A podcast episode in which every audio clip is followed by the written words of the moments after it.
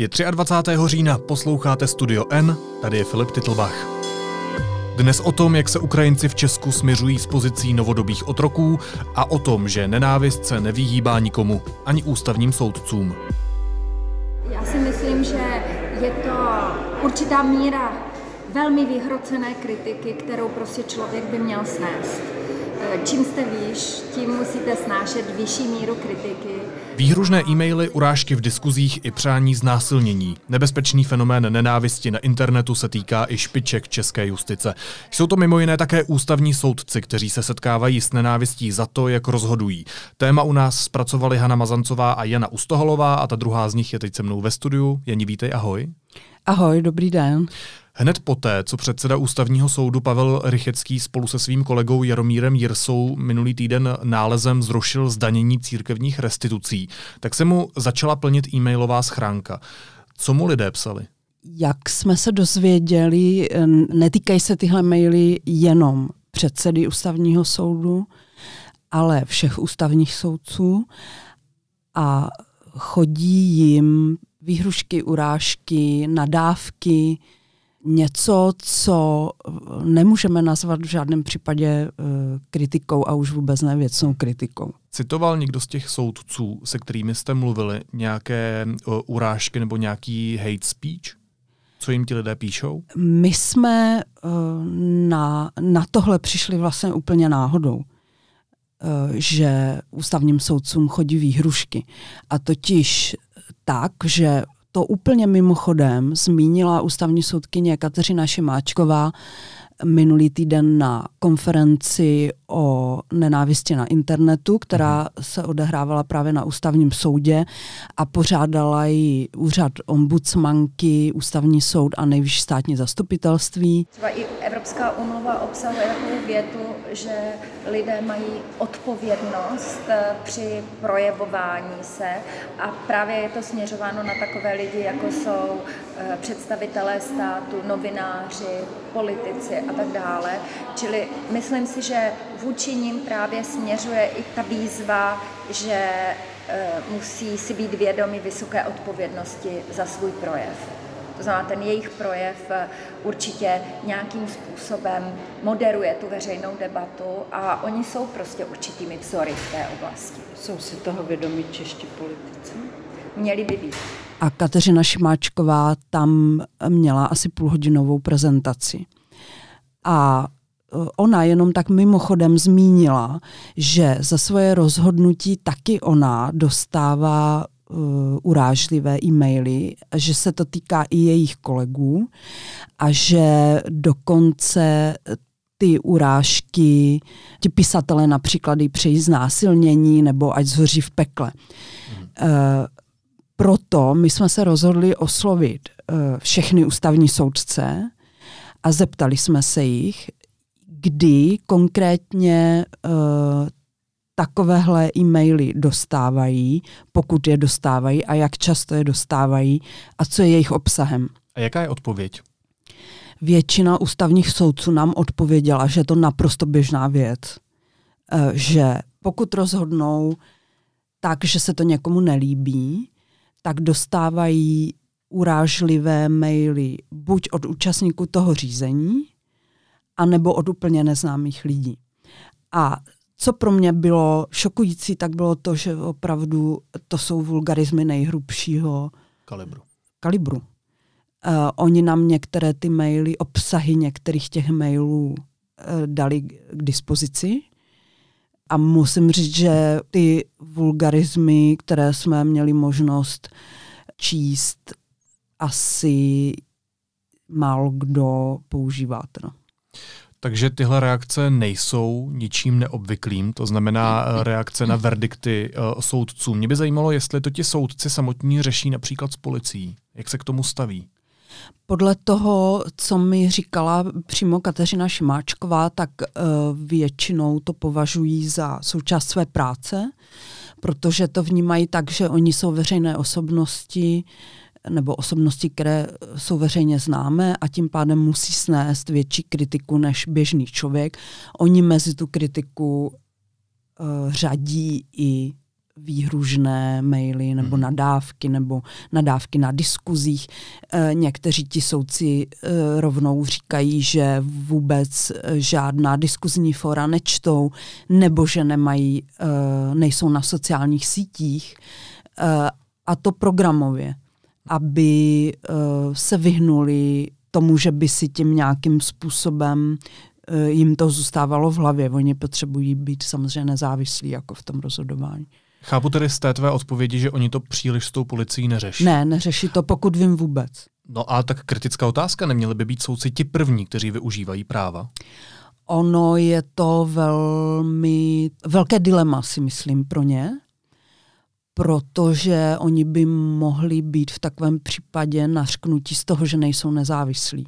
Mhm. Uh, a dokonce Kateřina Šimáčková tam uváděla jeden ze svých verdiktů, který se týká urážení soudců jako takových, kdy samozřejmě existuje v zákoně nějaká možnost sankce za to, že urážíte soudce, ale uh, ta nebývá moc často uh, využívaná právě proto, že je to tak velké dilema. Řešila se s těmi soudci třeba i to, z čeho pramení tyhle projevy nenávisti? Já bych třeba dokázal pochopit, že když nesouhlasíš s verdiktem, který se tě týká, tak se naštvaná, tak se možná ničeho takového dopustíš, ale ty si říkala, že to píšou i lidé, kterých se eh, ty jejich rozhodnutí netýkají a že jsou to urážky nejvyššího kalibru. Mm, já jsem se o tom bavila jak s Kateřinou Šimáčkou, tak s ombudsmankou Anou Šabatovou, která eh, jejíž úřad inicioval takovou analýzu žalob který se týkají e, nenávisti na internetu, respektive soudních rozhodnutí, které, která už padla v posledních letech ohledně tohohle toho. A oni obě se shodli v tom, že bychom se měli bavit o tom, že tahle nenávist, která je čím dál víc eh, rozšířenější a vlastně dneska už běžná, takovéhle veřejné vyjadřování nenávisti hmm. vůči někomu, především na sociálních sítích nebo v diskuzích uh, pod uh, články, tak uh, může pramenit z toho, že lidé jsou frustrovaní z toho, ze společenského vývoje nebo ze svého osobního života, a nebo, jak mi řekla přímo Kateřina Šimáčková, že můžou mít nějakou psychosociální potíž. Já jsem dcera psychiatrině a jsem si vědoma toho, že docela často to mohou být projevy od osob, které mají nějaké psychosociální postižení. Ona osobně se k tomu staví velmi empaticky. Mě tedy mnohem více se dotýká, když třeba představitelé právnické profese nebo politici e, sdělují třeba nepravdivé okolnosti, které se týkají našeho rozhodnutí, čili třeba převypráví jinak ten příběh, o kterém jsme vyprávěli, tak to, to tím pádem, že podají vlastně nepravdivé, nepravdivé údaje o tom, za jakých okolností jsme rozhodovali, musím říct, že to mi rozčílí mnohem více, než eh, třeba i poměrně adresná urážka. Um, když jsi mluvila o těch soudcích a jak to oni sami vnímají, uh, vnímají to tak, že jsou veřejně činné osobnosti, že jsou víc vidět, že tyhle věci musí strpět. Uh, tak možná taková osobní otázka, ale pozoruješ ty v posledních letech, že se třeba zintenzivňují nenávistné komentáře i vůči novinářům, protože uh, to je podobná v vozovkách sorta lidí. Je to, jsou to lidé, kteří jdou vidět. Máš takovou zkušenost? Jednoznačně. Já se v té branži pohybuju možná 20 let, v, no, v novinářské branži. A musím říct, že posledních pět let je opravdu velmi náročných tím, jak se zintenzivnila uh, ta veřejná nenávist vůči komukoliv, uh, kdo, kdo vyčnívá trochu a není to, nejsou to jen novináři. Mně se stává úplně běžně, že mi lidé píšou kritické maily. Novináři jsou na kritiku zvyklí, to je součást jejich práce. Ale až v poslední době, nebo v posledních, řekněme, dvou, dvou třech letech, zažívám to, že, ve, že mi někdo veřejně vulgárně nadává, a to i kolegové z branže. Mm. To dřív nebylo. A myslím si, že je to rozvolněním té atmosféry obecně. Říkají mi to i politici, kteří třeba mají nějakou delší praxi že nikdo si před pěti lety nedokázal představit to, co se odehrává dneska, pokud jde o nějakou veřejnou kritiku. To je docela zajímavá poznámka, kterou se zmínila, abych se u ní možná ještě zastavil. Čím to je, že se uh, zostřila i ta atmosféra uvnitř redakcí, to znamená mezi novináři, mezi redakčně? Mimochodem, jsou to novináři uh, třeba z konkurenčních médií, které ty považuješ za konkurenční, anebo jsou to uh, novináři, které ty třeba úplně nepovažuješ za novináře z různých třeba dezinformačních webů? Kde, kde je ta nenávist? Já si myslím, že do velké míry to právě nastartovaly ty dezinformační weby před několika lety, které vnesly naprosto jiný způsob komunikace, ať už mezi médií e, navzájem nebo mezi novináři. To je jedna věc, že oni začali se chovat způsobem, který byl do té doby nepřípustný na, v branži. A potom samozřejmě e, na to má velkou zásluhu i to, jak se ta scéna mediální v Česku rozdrobila. Ona se hodně mění v poslední době. Hodně se změnila, řekněme za posledních šest let. Myslím si, že rok 2013, kdy koupil Andrej Babiš Mafru, je opravdu můžeme považovat za zlom. Uh, a od té doby najednou uh, ta novinářská scéna je rozdrobená, všichni jsou navzájem konkurenti, potřebují urvat co nejdřív co nejvíc uh, čtenářů, co nejvíc inzerce, takže uh, se nehlídají ani třeba na těch sociálních sítích. A já jsem přesvědčená, že pokud čtenáři se dostali k uh, některým debatám mezi největšími jmény české žurnalistiky na sociálních sítích, tak musí být velmi znechucení z toho, čím jsou schopní uh, se častovat čeští hmm. novináři navzájem. Mě zrovna My... napadlo, já jsem, já omlouvám se, že tě skáču do řeči, ale nedávno jsem viděl případ Pavla Šafar, který tě označil za novinářskou prostitutku.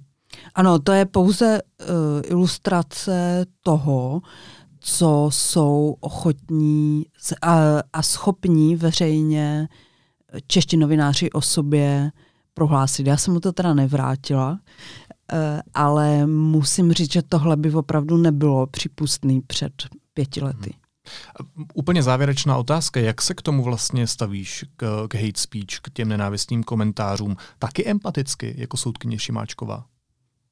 Myslím si, že to právě musíme rozlišit, jestli to jde z nějakého dezinformačního média typu Aeronet nebo parlamentní listy. Eh, tam samozřejmě žádná empatie není na místě, protože oni to dělají eh, z nějakých vlastně mocenských důvodů. Hmm. Eh, ale pokud je to někde v diskuzích na sociálních sítích, nebo pokud mi někdo pošle e-mail, tak se snažím s tím člověkem nějakým způsobem komunikovat a dobrat se toho, proč se takovýmhle způsobem chová. Dost často je to proto, že uh, se vyjadřuje třeba hodně zkratkovitě ten člověk, nebo mu to ujede, nebo je sám, má sám nějaký těžký uh, životní období zrovna. Hmm. Tam myslím si, že to musíme rozlišovat. Říká Jana Ustohalová, redaktorka deníku N. Díky moc. Tak děkuji. Teď jsou na řadě zprávy, které by vás dneska neměly minout. Britská policie oznámila, že v hrabství Essex bylo nalezeno 39 těl v nákladním prostoru kamionu. O jejich totožnosti zatím policisté nic nezdělili. Řidič vozu byl zatčen. Britští poslanci zamítli plán vlády na urychlené třídenní projednání zákona o Brexitu. Premiér Johnson předtím pohrozil, že v tom případě zákon stáhne a ohlásí pokus vyvolat předčasné volby. Čeká se na jeho vyjádření. Předseda SPD Tomio Okamura vyzval šéfa poslanců ČSSD, ať na něj podá trestní oznámení. Jan Chvojka během sněmovní rozpravy připomněl zprávy deníku N o problémech s financováním SPD. Na Okamurovu výzvu reagoval Chvojka odmítavě. Miloš Zeman reagoval na dotazy kolem svého zdraví a možného setrvání ve funkci takto, cituji. Pan doktor Zavoral zítra zveřejní moji kompletní zdravotní dokumentaci, ze které vyplývá, že můj jediný problém jsou bolavé nohy. A ještě přikládám aktuální zprávu ústřední vojenské nemocnice ve Střešovicích, která popřela, že by měla zítra zveřejnit kompletní zdravotní dokumentaci prezidenta Miloše Zemana. Cituji náměstka ředitele nemocnice Ivana Jeřábka. Ne, celou určitě ne, bude to statement, který vychází ze schrnutí zdravotního stavu a aktuálních výsledků, které jsme tady udělali. Pokud rádi trávíte svůj čas s podcastem Studio N, budeme rádi, když nás podpoříte. Můžete to udělat tak, že si koupíte předplatné deníku N. Speciální nabídka je na webu deník.cz lomeno podcast. Děkujeme. Je jednou z desítek tisíc občanů Ukrajiny, kteří u nás hledají útočiště, nebo přišli za lepším výdělkem, za lepším životem. Její příběh je výstrahou. Snadná cesta ke štěstí a dostatku má totiž svá rizika. Jmenuje se Dina a je jednou z Ukrajinek, se kterou mluvila reportérka Petra Procházková. Vítej ve studiu, ahoj. Ahoj. Petro, my se spolu dneska budeme bavit o mafii. Pokusíme se ten problém ilustrovat na konkrétních případech lidí, se kterými se spotkala, se kterými se mluvila. Tak na začátek, kdo je Dina? Dina je eh, ukrajinská občanka, žena v nejlepším věku, eh, matka dvou dětí, eh, která pochází z východní Ukrajiny, to je hrozně podstatné na tom příběhu, protože na východní Ukrajině, jak víme, probíhá válečný konflikt a jako taková by vlastně mohla být takovou obyčejnou uprchlicí z války, která u nás hledá bezpečí. Mm-hmm. Ale není tomu tak. Ona vlastně se stala člověkem, který eh, hledá nejen útočiště a bezpečí, ale i lepší život materiální, jako většina Ukrajinců, kteří k nám přicházejí.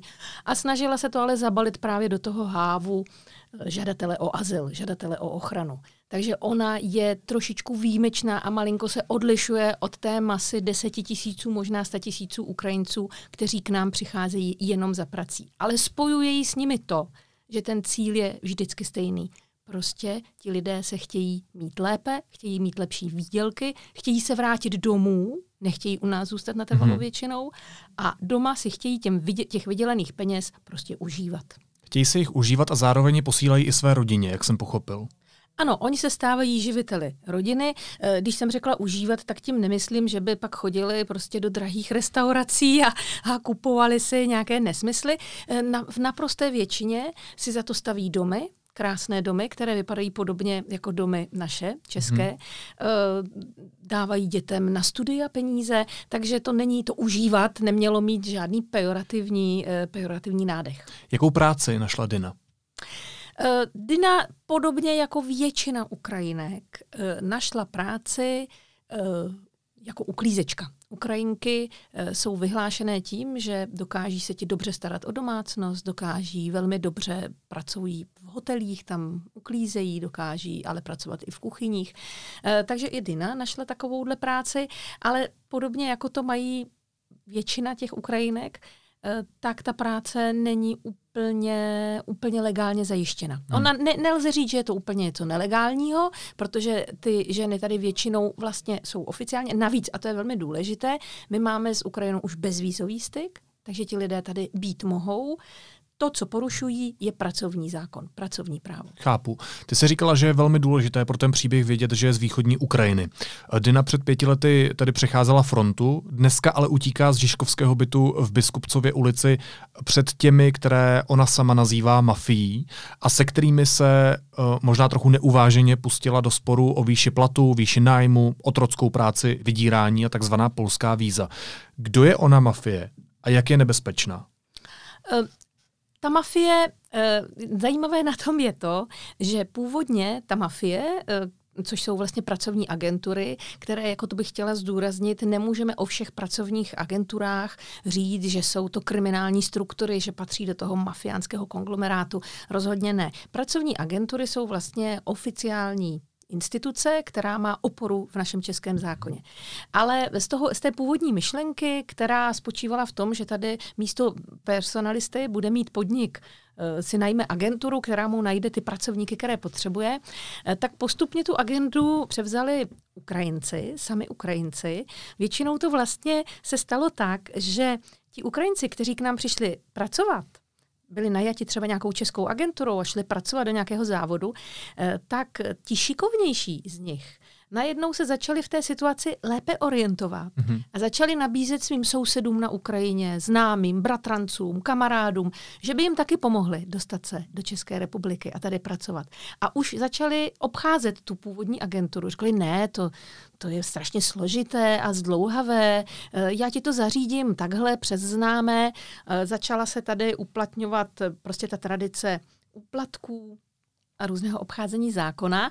A z těchto aktivních šikovných Ukrajinců se postupně staly takové pseudoagentury mm-hmm. pracovní, které existují mimo zákon, ale zároveň nejsou úplně, nejsou to úplně kriminální struktury. Nejsou to úplně mafiáni v tom pravém slova smyslu? Mafiáni jsou to v tom smyslu, že přijímají chování toho podsvětí. To znamená třeba zastrašování těch lidí, kteří se nepodřídí těm nepsaným pravidlům, nebo vydírání. Opravdu strašné výhrušky. Já jsem četla ty SMSky, které Dina dostávala, ty byly strašlivé. Co je tam napsáno? Je tam třeba napsáno, když neodtáhneš na Ukrajinu, uříznem ti hlavu, um, oholíme ti vlasy, budeš tady prostě pro výstrahu, uděláme z tebe prostitutku uh, a tak dále. Takže uh, když ti takovýchhle SMSek uh, přijde prostě 50 denně, tak samozřejmě, i když ono se to většinou nestane.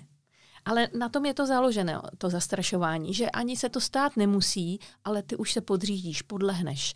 Že máš strach. Protože máš prostě strach, navíc když jsi samotná žena s dítětem, nemáš v nikom vlastně takovou jako oporu, nemáš tady rodinu, nemáš tady rodiče, neumíš česky, no tak se strašně bojíš. Další člověk, kterého v tom příběhu popisuješ, je paní K. Jaká je její role? Kdo je to? Paní K je právě přesně typ eh, těch Ukrajinců nebo Ukrajinek, které díky vlastní jako inteligenci, logistickým schopnostem a takové dravosti životní eh, se dokázali vymanit z role prosté uklízečky nebo prostě pracoví, pracujícího člověka, který je námezním dělníkem a začala organizovat pro své kamarádky nejdřív eh, cesty do České republiky. Začala na tom bohatnout, přestala pracovat manuálně a začala organizovat, vlastně si založila agenturu. Ona se dokonce naučila dobře česky, eh, orientuje se v českých zákonech, dokáže je vynikajícím způsobem obcházet a zvolila cestu vlastně takové, když to řeknu drsně, bordel mama v tom smyslu pracovním. Mm-hmm. Ona sem nevozí mladá ukrajinská děvčata, aby z nich dělala prostitutky. Ne, Ona sem vozí, ona má dohody z růz, ano, ona sem uh, vozí lidi na práci do hotelů, do různých závodů, na stavby, sezónní dělníky. Perfektně se v tom orientuje. Hmm. Je to velmi schopná žena, musím říct. Říkala se, že Dina je trošku výjimečný případ. Uh, pojďme uh, vlastně ilustrovat ještě jeden případ nebo příklad. Bohdan je muž středního věku z vesnice u Užhorodu, převezl si i ženu Ljudu, jejich tři děti hlídá na Ukrajině Tchyně. A díky známému Ruslanovi ze sousední obce, který mu zařídil všechno potřebné, o tom si mluvila, tak se usadil eh, ve středních Čechách v pronajatém rodinném domě, který s ním sdílí 12 krajanů. Je běžné, že Ukrajinci, kteří sem eh, přicestují, bydlí v tolika lidech třeba v jednom objektu? Ano, je to běžné. Velmi se liší eh, to, jakou má úroveň to bydlení. To se velmi liší především od majitele toho objektu, který je většinou Čech. Už jsou tedy i případy, že bohatší Ukrajinci skupují třeba panelák v Plzni, si koupí panelák mm. a tam z toho udělají ubytovnu. Ty podmínky jsou pak strašlivé, ale většinou si ty domy od, pronajímají od českých majitelů. A záleží na tom českém majiteli, jestli jeho zajímá, v jakých podmínkách tam a kdo tam žije a jestli tam nebydlí náhodou 15 lidí na pokoji pro čtyři, eh, jestli nemá 50 lidí jeden záchod, nebo jestli se dokonce ti lidé nestřídají na směny, vlastně nemají jenom jednu taková takzvaná sdílená sdílená postel, nemají jednu postel, v noci v ní spí jeden a ve dne druhý, mm. tak to hodně záleží na tom českém, na tom českém eh, majiteli toho objektu. Když se o to vůbec nestaráš, eh, tak ta ukrajinská agentura v úvazovkách, ta se snaží za co nejméně peněz tam ubytovat co nejvíce lidí. A co je na tom jaksi typické, je ještě to, že ti lidé, na které my pohlížíme vlastně jako na zotročenou pracovní sílu, s tím většinou rádi souhlasí. Hmm. Protože i pro ně to znamená vlastně vyšší výdělek. Jo, oni méně platí za bydlení. Jim nic moc jiného nezbývá. Ano, ano, nic jiného jim nezbývá, ale tak nemusí sem jít, nebo se mohou, mohou zvolit mnohem složitější oficiální cestu. Ale jejich ambice většinou je nebýt tady úplně moc dlouho, třeba pár měsíců, co nejvíce si vydělat za každou cenu, třeba i za cenu toho, že opravdu pracují strašně moc, nemají žádné volno, nemají žádné pojištění a pak se s těmi penězi vrátit domů a tam se postavit dům. Co typického ilustruje ten případ eh, toho Bohdana, o kterém mluvíme teď? Eh, ten Bohdan je pro mě typický několika věcmi. Tak za prvé 90% Ukrajinců, kteří u nás pracují, jsou ze západní Ukrajiny. Eh, to je obrovská tradice jezdit sem na práci. Ono to na tu západní Ukrajinu má takový zvláštní vliv, že tam najdeš vesnice, kde vůbec není jaksi pracovně produktivní obyvatelstvo. Jsou tam jen staří lidé a, a malí děti, které, které ty staří lidé hlídají. Mm-hmm. A ti, kteří mohou pracovat, tak ty jsou někde v zahraničí. Takže ty vesnice působí takovým obskurním dojmem. To, co je také typické pro Bohdana, je to, že, jak říkám, to, to zotročení, které já vnímám jako naprosto pregnantní, je částečně dobrovolné. I z té ukrajinské strany, i ze strany těch pracujících. Protože oni by samozřejmě brali lepší podmínky, lepší bydlení, práci, která bude trvat 8 hodin denně, ale chtěli by za něj stejně peněz, hmm. jako za práci, eh, kterou vykonávají teď třeba 12, 13 hodin denně, bez sobot a nedělí. Takže je to jakési dobrovolné přistoupení na ty eh, otrocké podmínky a to je taky, bych řekla, takových 90% lidí, Ukrajinců, kteří u nás pracují, se s tím smíří protože pro ně je tato cesta vlastně nejpříjemnější. Rychle si to odbít, vydržet to a pak se vrátit, eh, vrátit domů. Takže kdybychom to měli schrnout a nazvat jedním názvem, je to dobrovolná novodobá otročina?